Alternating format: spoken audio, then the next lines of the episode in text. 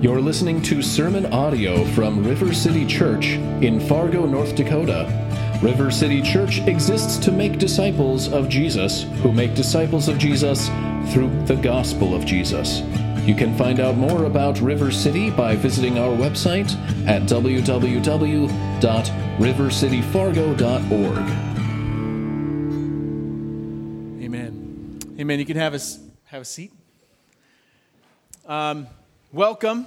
Uh, we're, I got to tell you, it sounds uh, really great to have like this wall of sound from everyone singing together this morning. Um, uh, if you've been with us this summer, um, as has been our kind of routine the last couple of summers, we're working through the Psalms, um, a chapter at a time. Uh, some are twelve verses, some are forty verses.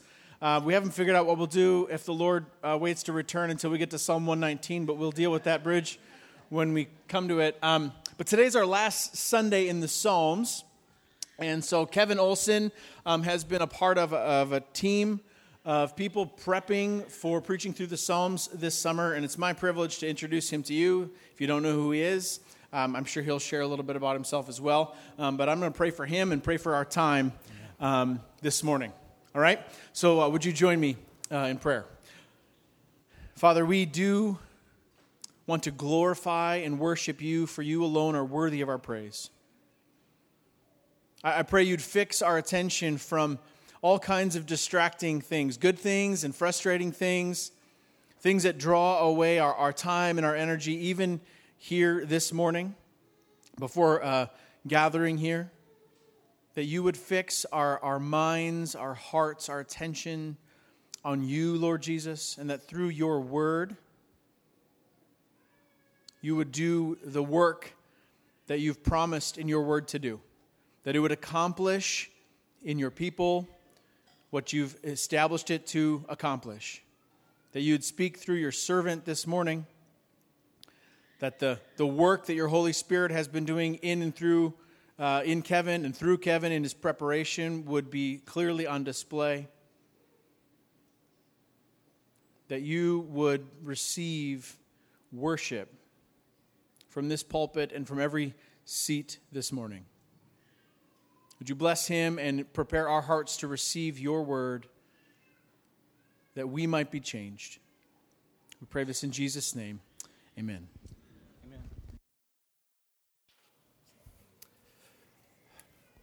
Good morning, River City. All right, can you hear? uh, my name is Kevin Olson, and my wife, Robin, and I are... Uh, We're engaged in working with uh, River City Kids um, on some Sundays, and then also uh, we are a part of Nathan and Morgan Jorensted's uh, community group, um, and it's a, a great joy to be a part of that. My wife and I have served as missionaries in Southeast Asia in a little country called Cambodia for eighteen years. Um, we've retired from that. We're back in the States and now trying to figure out what God wants to do when we grow up, what he wants us to do. So be praying for us in that, please. Um, oh, sorry. Was that a little blast there?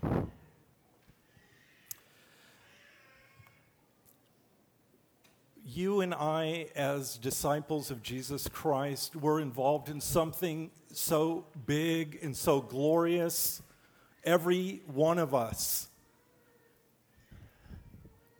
It's not just global. It's truly cosmic. It's epic, if you want to use that phraseology. Jesus Christ, through his sinless, sinless life and through his death, burial, and resurrection, has purchased men and women from every nation and people and tribe and tongue. And he has saved them from their sins by his blood, and he has called them to be a part of his covenant people, and has adopted them into his family. That's what we're a part of. And he calls us to make disciples of all nations. So just a little shameless little plug here right now. At two o'clock, if you want to delve into that a little bit deeper, uh, we're hosting Perspectives on the World Christian Movement, and our today's speaker, Sean, we're, there you are, okay, is here. So I remember Back in two thousand one, we were hosting Perspectives, and nine eleven oh one was the first night. Can you imagine the uh, issues that were involved in that? But we praise God that our speaker had already arrived before the planes all got canceled. But praise God that Sean is here. We're a part of something so big and so glorious, every one of us. It's going to take all that we are and all that God provides for us to accomplish that. We, as God's people, we will worship the Lord Jesus Christ on earth, and we will worship him in heaven, and ultimately we will worship him in the new heavens and the new earth. Our future as believers is glorious. We are called to be faithful to the Lord through the trials of this life as an ongoing testimony to the nations. And we have all been given a bit part in that drama of redemption in what John Calvin calls the theater of God's glory. We're living in that, and all that God is doing and all that he's working through us redounds to his glory and to his honor. And we know that all sin and all injustice that takes place on earth will be dealt with and be seen to be dealt with perfectly. No sin will be swept under the carpet. Every injustice that takes place on planet Earth will be dealt with, and we'll see it perfectly dealt with, either through Christ absorbing that wrath of God for that injustice on the cross, or through individuals paying for their own sin for all eternity. But all injustice will be dealt with and be seen to be dealt with perfectly. And the glory is that all sin and evil, injustice and sickness and death will come to an end and replaced with endless joy and peace and love for all eternity. And that will be inaugurated at Christ's second coming. But we're not there yet. I just want to share a little story from the suffering church in China. Uh, this is about a sister, Yuan Mengen. She came from the wealthiest families, one of the wealthiest families in Shanghai. She was a widow with two young children, a son aged eleven and a daughter nine, when she was imprisoned in nineteen fifty-seven for her faith in Jesus Christ. After a year in prison, the Public Service Bureau thought that they would have compassion on her. The chief warden said, "The past year you've shown excellent conduct, so now we plan to reward you. All you have to do is write a confession of your crimes, renounce Christ, and you'll be free to go home and take care of your children. Surely your God would want you to take care of your own flesh and blood." The authorities arranged for her children to visit the prison. As soon as Sister Yuan saw them, her heart was torn and tears of love welled up in her eyes. The authorities asked her, "What do you want, your Jesus or your children? If you want Jesus, you'll stay in prison. If you want your children, you can go home." They gave her a pencil and a piece of paper and asked her to write down her choice. And when they read what she had written, they were amazed to find that she stated in large words, "Jesus cannot be replaced. Even my own children cannot replace Jesus." Sister Yuan chose to stay in prison. The warden shouted, "Listen, kids, your mother has rejected you. She doesn't love you." Sister Yuan was sentenced to a further twenty-three years in prison. When she was released in nineteen eighty-one, her son was thirty-four years old and worked in a government job in Tibet. Sister Yuan hadn't seen either of her children even once in all those intervening years. Her son had been taken by the state and raised in atheistic schools and had been told his own mother had disowned him. Many Christians had visited and shared the gospel with him, but he always responded by saying, Your Jesus took my mother away from me. Why should I believe in him? Sister Yuan, when she was released from prison, traveled to Tibet to find her son. He rejected her, screamed that he had no mother, pushed her from his house, and she never saw her son again. Just let the, that sink. In following Christ, Sister Yuan had, was called to give up everything. Everything. And you know, that may be for us as well, right? Everything can be taken in a second. Everything can be taken away from us in one second. But we're called to be faithful to Jesus Christ in the midst of that. Humanly speaking, what recourse for justice did Sister Yuan have in this world? What human law court would vindicate her and condemn her persecutors? None. Perhaps you're thinking, oh, that's an extreme example. How about let's bring it a little bit closer to home. What recourse do you have when you see evil flourishing and you are pressured to be silent before it because you might risk losing your job? Every month we witness new celebrations of evil and wickedness. The world around us is becoming like a fantasy world where what is good is considered evil and the things that are evil are considered good. How do we address these issues? Do we just become angry, sulk, dream about revenge? Do we desire to strike back? Or do we just numb ourselves, putting ourselves in endless streaming opportunities before T V or whatever? We numb ourselves with these things, just trying to forget, trying to get through to the next day. David is the author of Psalm thirty-seven, which is the psalm before us. And it's a, it's a long one. It's forty verses. And uh, we are going to read it, and we're going to go through it, and hopefully we will be out of here by two fifty. No, I'm sorry. Uh, uh, so let's let's just take a look at Psalm thirty-seven. This is this is numbered amongst the wisdom psalms. Um, it's an acrostic psalm. Each section begins with successive letters of the Hebrew alphabet. So it's one of those. It's like Psalm, I think, Psalm thirty-four, Psalm thirty-seven, Psalm one nineteen. And if the strike team is here, if anybody doesn't have a Bible, uh, just raise your hand and they'll get one to you.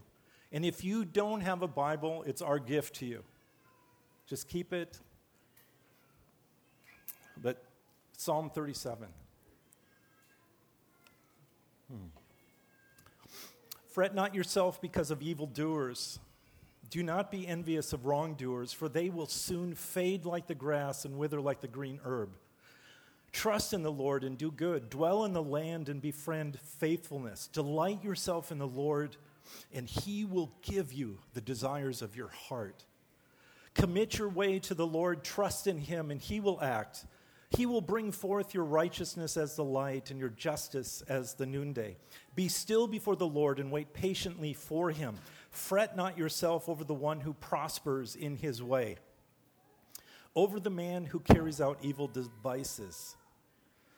Refrain from anger and forsake wrath. Fret not yourself, it tends only to evil.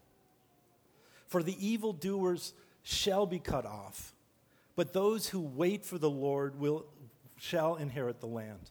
In just a little while the wicked will be no more. Though you look carefully at his place, he will not be there. But the meek shall inherit the land and delight themselves in abundant peace. Abundant peace, shalom, is that word there, beautiful word. The wicked plots against the righteous and gnashes his teeth at him. But the Lord laughs at the wicked, for he sees that his day is coming. The wicked draw the sword and bend their bows to bring down the needy. Testing? Okay, sorry. Uh, to slay those whose way is upright. Their sword shall enter their own heart, and their bows shall be broken. Better is the little that the righteous has than the abundance of many wicked. For the arms of the wicked shall be broken, but the Lord upholds the righteous. The Lord knows the days of the blameless, and their heritage will remain forever. They are not put to shame in evil times. In days of famine they have abundance. But the wicked will perish. The enemies of the Lord are like the glory of the pastures. They vanish like smoke. They vanish away. The wicked borrows but does not pay, but the righteous is generous and gives. For those blessed by the Lord shall inherit the land, but those cursed by him shall be cut off. The steps of a man are established by the Lord when he delights in his way. Though he fall, he shall not be cast headlong, for the Lord upholds his hand. I have been young and now am old, yet I have not seen the righteous forsaken or his children begging for bread. He is ever lending generously, and his children become a blessing. Turn away from evil and do good, so, you shall, so, so shall you dwell forever. For the Lord loves justice. He will not forsake his saints. They are preserved forever. But the children of the wicked shall be cut off. The righteous shall inherit the land and dwell upon it forever. The mouth of the righteous utters wisdom, and his t- tongue speaks justice. The law of his God is in his heart. His steps do not slip. The wicked watches for the righteous and seeks to put him to death. The Lord will not abandon him to his power or let him be condemned when he is brought to trial. Wait for the Lord and keep his way, and he will exalt you to inherit the land. You will look on when the wicked are cut off. I have seen a wicked, ruthless man spreading himself like a green laurel tree, but he passed away, and behold, he was no more. Though I sought him, he could not be found. Mark the blameless and behold the upright, for there is a future for the man of peace. But transgressors shall be altogether destroyed. The future of the wicked shall be cut off. The salvation of the righteous is from the Lord. He is their stronghold in time of trouble. The Lord helps them and delivers them. He delivers them from the wicked and saves them because they take refuge in him. Okay, lots of glorious verses, lots of precious truths in those. In that, in that psalm. God's people in all ages have at times questioned the goodness of God in allowing the wicked to prosper and in allowing the wicked to have power and authority to afflict the righteous. Uh, I mean, almost every writer in the ancient church wrote on that subject. And we've seen it through to the, the, the present day. That's a very common theme. Why? Why is it, if God is all-powerful and has all power and authority and he loves the righteous and he, he curses the wicked, why, why do we look and see that the wicked are prospering and the righteous are suffering? It's a, it's a huge stumbling block. Why is it that the wicked seem to live lives of ease and comfort and to enjoy so-called places of honor, while the righteous often struggle and suffer afflictions and persecution and are slandered as doing evil? Psalm thirty-seven does not answer that. Just, I want to lay it out, but it does not answer that. But what Psalm thirty-seven does, it gives us wisdom to live in the light of it. And so that's what we're after this morning. Wisdom to live in the light of that. Psalm thirty-seven points, right?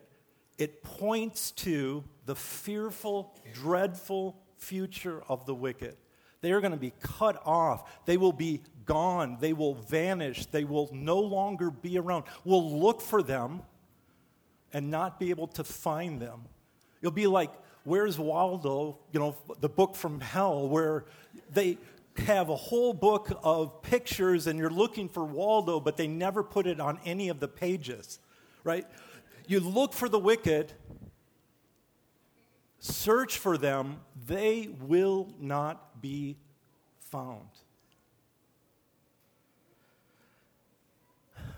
So it points to this fearful, dreadful future of the wicked, the endless pain and misery that is their portion unless they turn and repent and embrace the gospel of Jesus.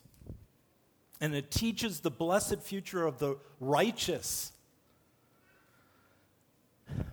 the endless joy which is our hope. There is joy, and it's our, it's glorious. The endless joy is our hope, and we are shown clearly that God will be the avenger of all the evil perpetrated against his people, either here on earth or at the final judgment. But he will avenge all unrighteousness and wickedness of men. You can go to the bank with that. You can trust in that. That is real. There, and there are only two paths that lie before each of us, right? That lies before everyone in this world. There's only two paths. There's one that leads to endless joy. Endless, glorious joy in the presence of Jesus. And there's the path that ends to, that leads to endless pain. That's a quote from John Piper, loosely quoted. He did this great meditation before the Lord's Supper, brought us into the reality of what Christ had accomplished for us. The triune God of the Bible, God the Father, God the Son, and God the Holy Spirit, calls us to live on the path leading to endless joy in this present evil age with a future hope that empowers us to do good to our enemies and to bless them and not to curse them. We are called, we are not called to mind-numbing passivity in the face of evil. We don't just, oh, well, I guess it's there. There's nothing we can do. We just, okay, sirrah, sirrah. No, we're called to aggressive love and good deed doing and truth telling in the face of all evil. We are not to diminish the truth. We are to speak the truth in love. But we're called to that. Now, I want to get into three quick definitions. The land, which is prominent in this, in this uh, chapter. The land symbolizes the abundant blessing of God.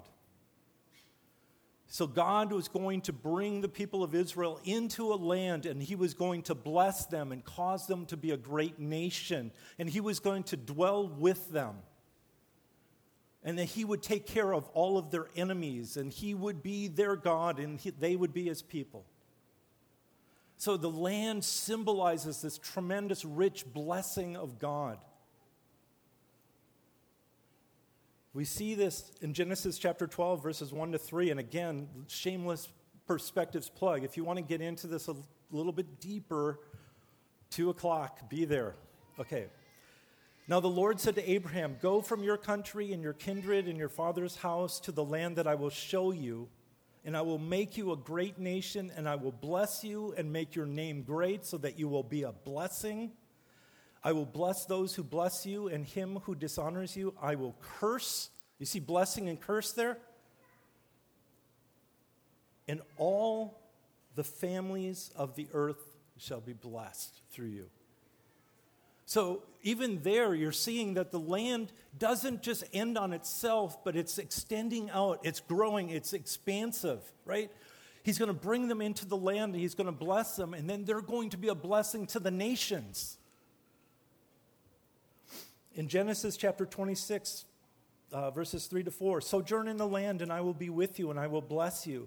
For to you and your offspring I will give all of these lands, and I will establish the oath that I swore to Abraham your father.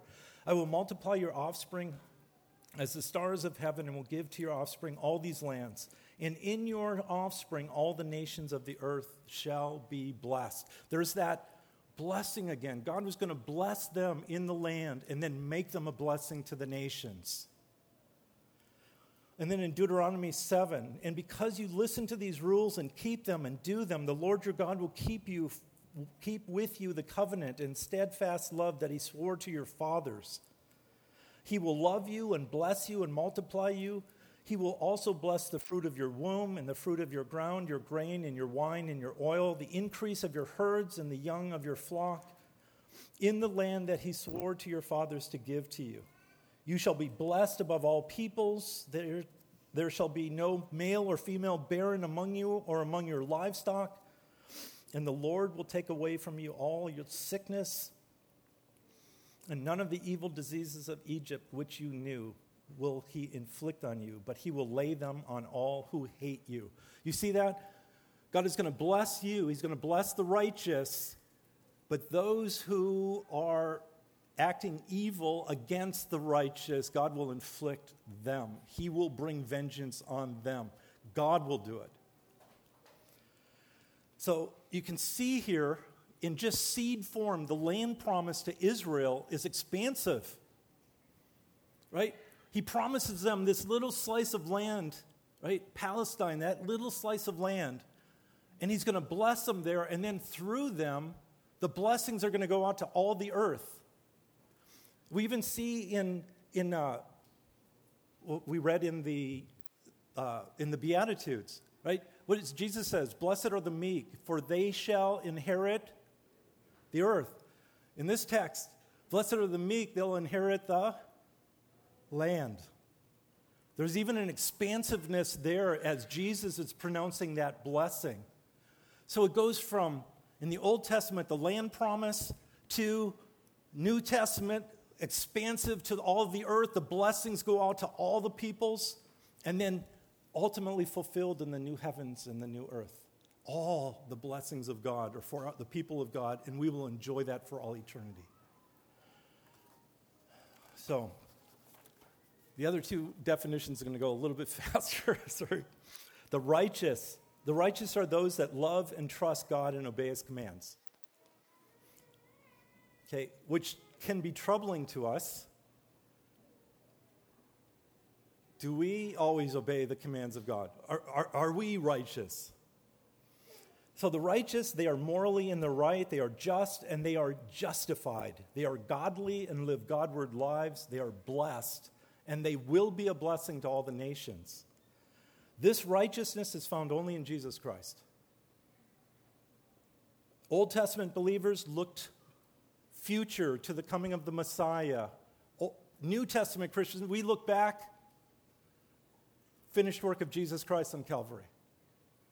So, our righteousness is not from ourselves. It's totally a gift from Jesus Christ.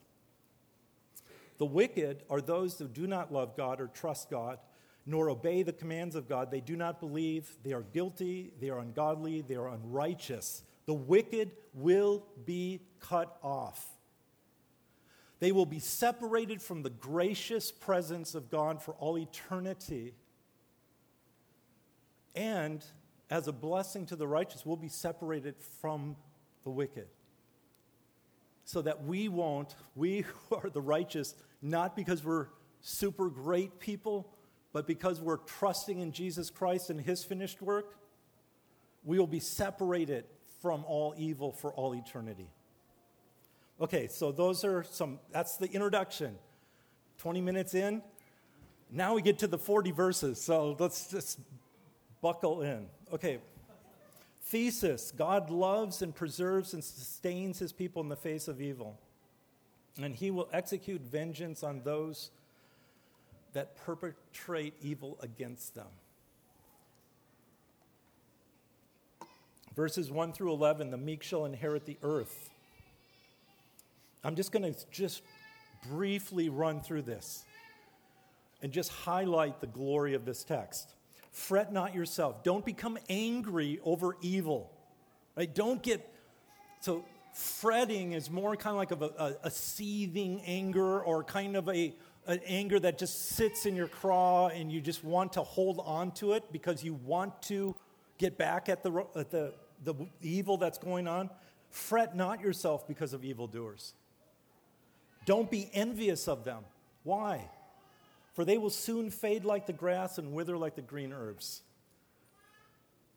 Why, why delight or trust in something that's passing away? Put your hope in things that are permanent, things that are eternal. Trust in the Lord and do good. Dwell in the land and befriend faithfulness. Or another translation of that is find safe pasture. Find safe pasture in the blessings of God. Delight yourself in the Lord, and He will give you the desires of your heart. Shorthand, delight in God, and He will give you the greatest treasure, which is God. Yeah, right, Jesus, yes. Delight in Him. Give yourself wholly to Him, and you will receive Him. That's the glory of heaven, isn't it? The glory of the new heavens and the new earth. We get Jesus for all eternity. Commit your way to the Lord. Trust in Him, and He will act. He will bring forth your righteousness like the light, as the light, and your justice as the noonday. Who's the one that's going to vindicate us? Right? I mean, maybe you've heard we're on the wrong side of history. Okay. I'd rather be on the wrong side of human history than on the wrong side of eternity. Because there's going to be a vindication of all righteousness, and that's going to come at the second coming. Be still before the Lord and wait patiently for Him. Fret not yourself over the one who prospers in the way, over the man who carries out evil devices. Refrain from anger. Forsake wrath. Fret not yourself. It tends only to evil. For the evildoers, and here he's basing it, for evildoers will be cut off. Those who wait for the Lord will inherit the land. In just a little while, the wicked will be no more. Though you look carefully at his place, he will not be there. All of the big names and all of the evildoers that parade themselves before the, the affairs of, of, of planet Earth now, gone. Maybe a footnote in some future history, but not definitely not the major thing. The, the major reality of what we're going to see is it's the little acts of obedience. It's the little acts of faith. It's the little acts of trusting that in the end are seen as glorious. It says, in a little while the wicked will be no more. Though you look carefully at his place, he will not be there. But the meek will in, shall inherit the, the land and delight themselves in abundant peace. And we look for that fulfillment in the new heavens and the new earth. When Jesus Christ comes back and all of the wickedness and all of the sin has been dealt with, we will be brought into this place of eternal dwelling, the new heavens and the new earth. It's a glorious future for the people of God. Glorious future. Part two, the wicked will vanish away. The wicked plots against the righteous and gnashes his teeth at him, but the Lord laughs at the wicked. Reminds me of Psalm two, right? He laughs at him. It's like he, at times, you know, like he has to get down and like at the Tower of Babel, he comes down to have to look and kind of stoops down to see these puny little humans working their, their plan to build this tower up to the heavens. And, and God comes down to look at this little minute thing. Uh, the righteous, the wicked plots against the righteous and gnashes his teeth, but the Lord laughs at him, for he sees that his day is coming. The wicked draw the sword and bend their bows to bring down the poor and needy, to slay those who are upright. There's plans against the righteous, but God will frustrate those plans. Their sword shall enter their own heart, and their bows shall be broken. Better is little that the righteous has than the abundance of many wicked. For the arms of the wicked shall be broken. Their means of hurting us will be taken away.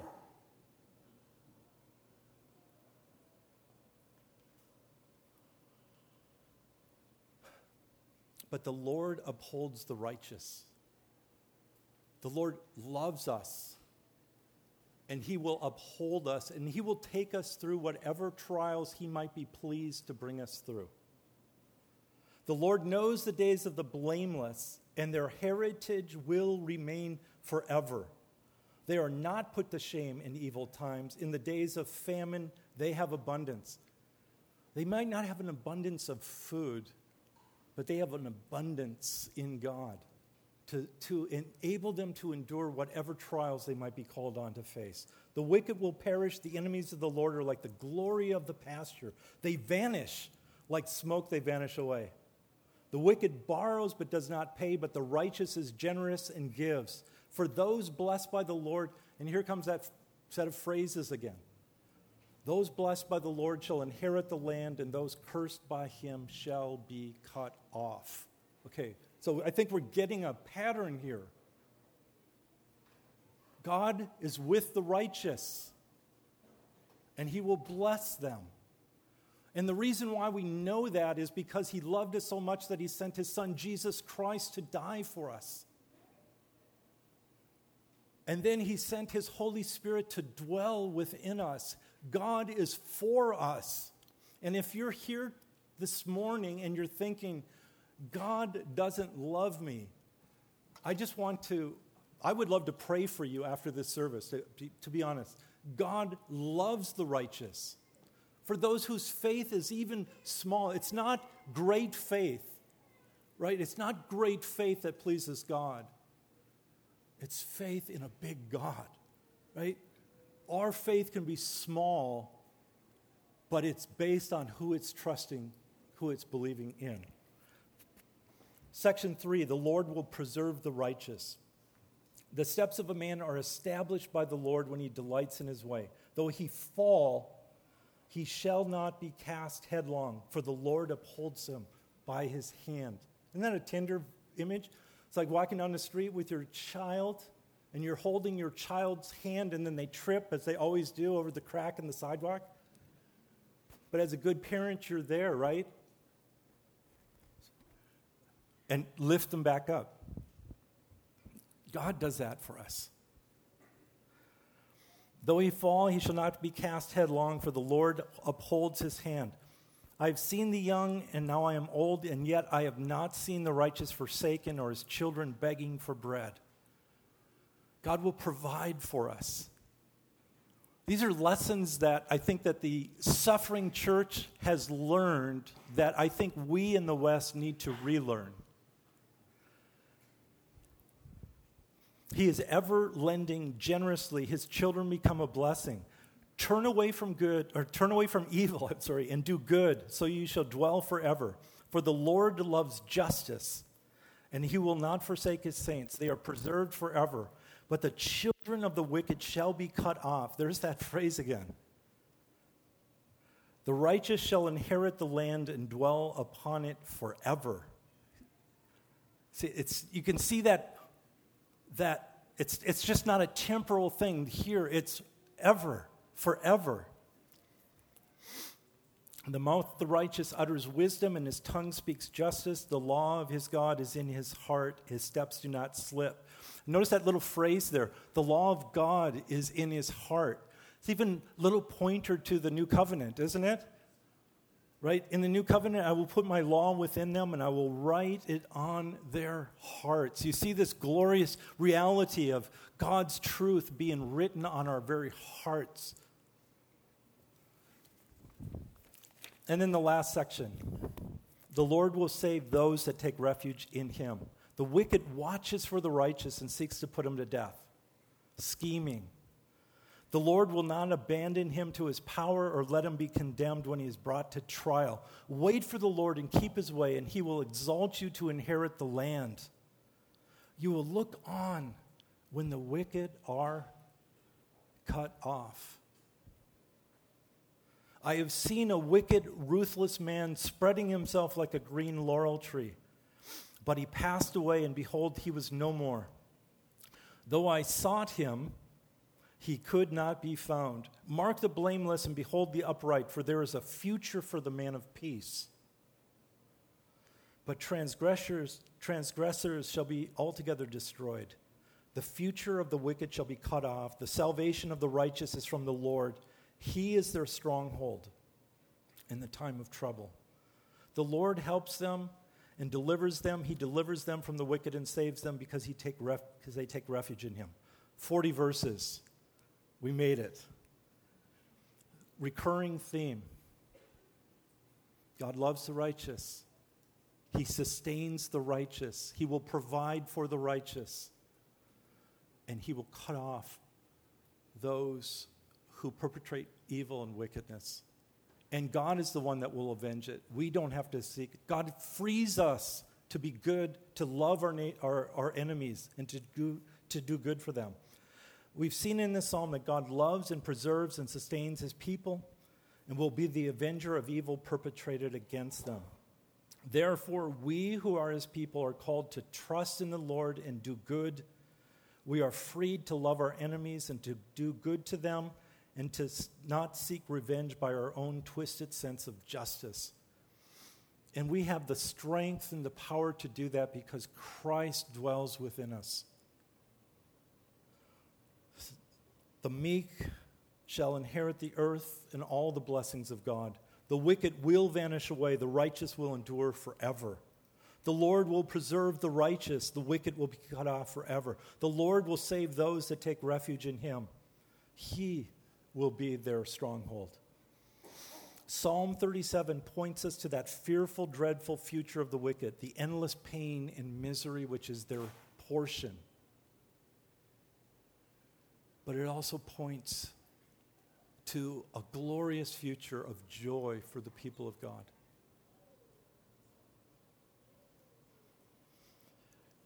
Tim Keller has a great quote. Uh, While other world views, this is from his book, Walking with God Through Pain and Suffering. While other worldviews lead us to sit in the midst of life's joys, foreseeing the coming sorrows, Christianity empowers its people to sit in the midst of this world's sorrows, tasting the coming joy.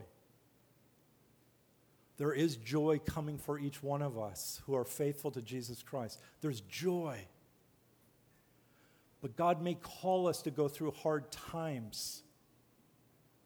And we need to trust that it's for our good and that he's working his, he works all things according to the counsel of his own holy will.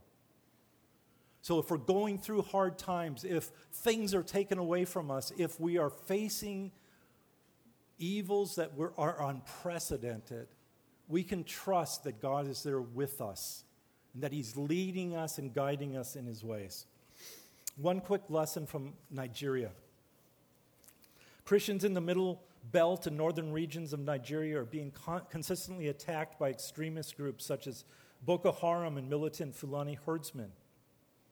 In response, the Nigerian government and most major media outlets have largely turned a blind eye to the issue.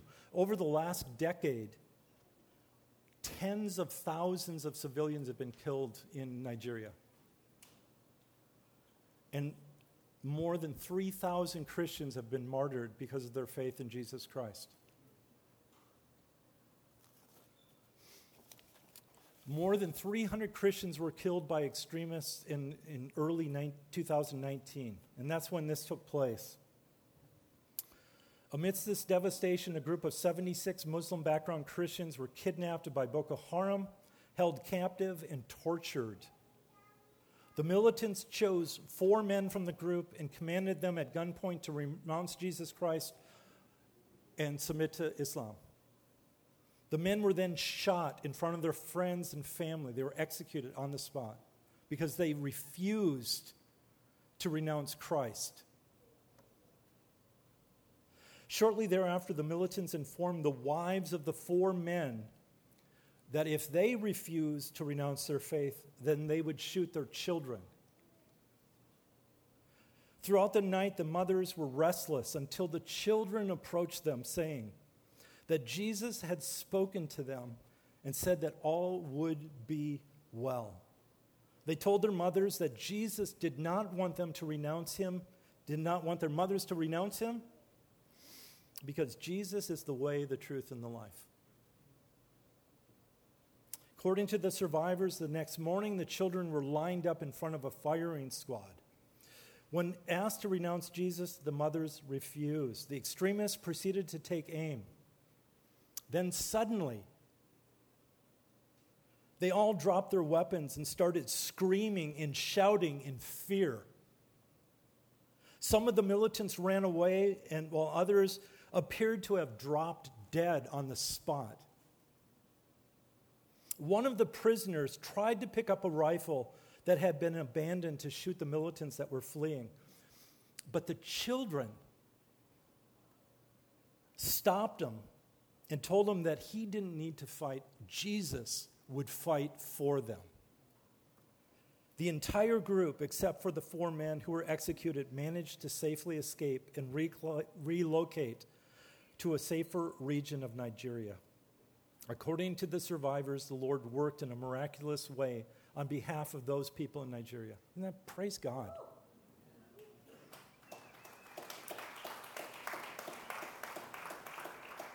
The last verse in our psalm today, the Lord helps them and delivers them. He delivers them from the wicked and saves them because they take refuge in him. And I just, reminder from Romans chapter twelve, beloved, never avenge yourselves, but leave it to the wrath of God. For it is written, vengeance is mine, I will repay, says the Lord. To the contrary, if your enemy is hungry, feed him. If he is thirsty, give him something to drink. For by so doing, you will heap burning coals on his head. Do not be overcome by evil, but overcome evil with good. So I just want to ask us this morning, I want you to reflect on this. Who are your enemies? Do you have any enemies?